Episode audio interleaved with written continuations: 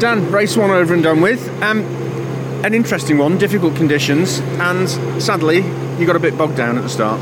Yeah, didn't get a great start. Um, it was one of those races. Welcome back to British Touring Cars. You know, Jake being Jake turned across front of me and then bounced off me and ricocheted into Ash. So I'm sure they'll look at that. But you know, Jesus, it's, ra- it's round one. You know, so um, anyway, doesn't matter. That's that. And then unfortunately at the hairpin. I think Dan Cam got loaded and then ended up in the back of me, and then that pushed me into I think Colin or someone. I, I ricocheted off someone else, and it just all got very messy. So really poor first lap, to be honest. Um, it is what it is, isn't it? You It know. was, it was like first day back at school again, wasn't it?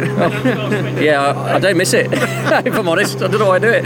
Uh, no, it, was, it is what it is. You know, we've got points on the board. P5 opening race of the year. Um, yeah, it is what it is. Much damage to the car? Yeah, I think we did. I think we did the steering. I think as Jake pulled across the front of me, he hit me fairly hard, and uh, I think he spent the left front because the car wasn't very good all race. Obviously, Dan Cam's in the same car, and you could see that had plenty of performance. So we just seem to suffer with the with the front tyre, if I'm honest. Um, you know, we live to fight another day. Ash has got a lot of work to do after, unfortunately, that incident. So just makes the day very hard, and I'm not sure there's any need for it, but.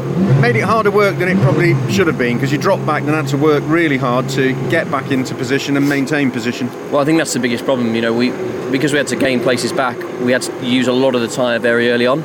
So whereas maybe I should have been a little bit more protective of the tyre in the opening laps, I was having to abuse it using curbs and the yellow uh, sleeping policeman we have here to get the car to turn. So yeah, it was a little bit of a it was a self-inflicted problem that just got worse and worse because as the tyre's wearing, it's wearing quicker and quicker and quicker. And you know, to be fair, the, the guy that really impressed me then was Andrew Watson. I mean, where did he come from? Um, the guy's really good. You know, I think we all we all raised our eyebrows yesterday qualifying.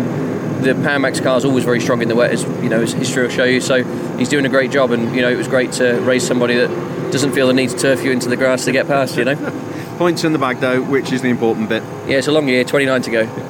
Well done.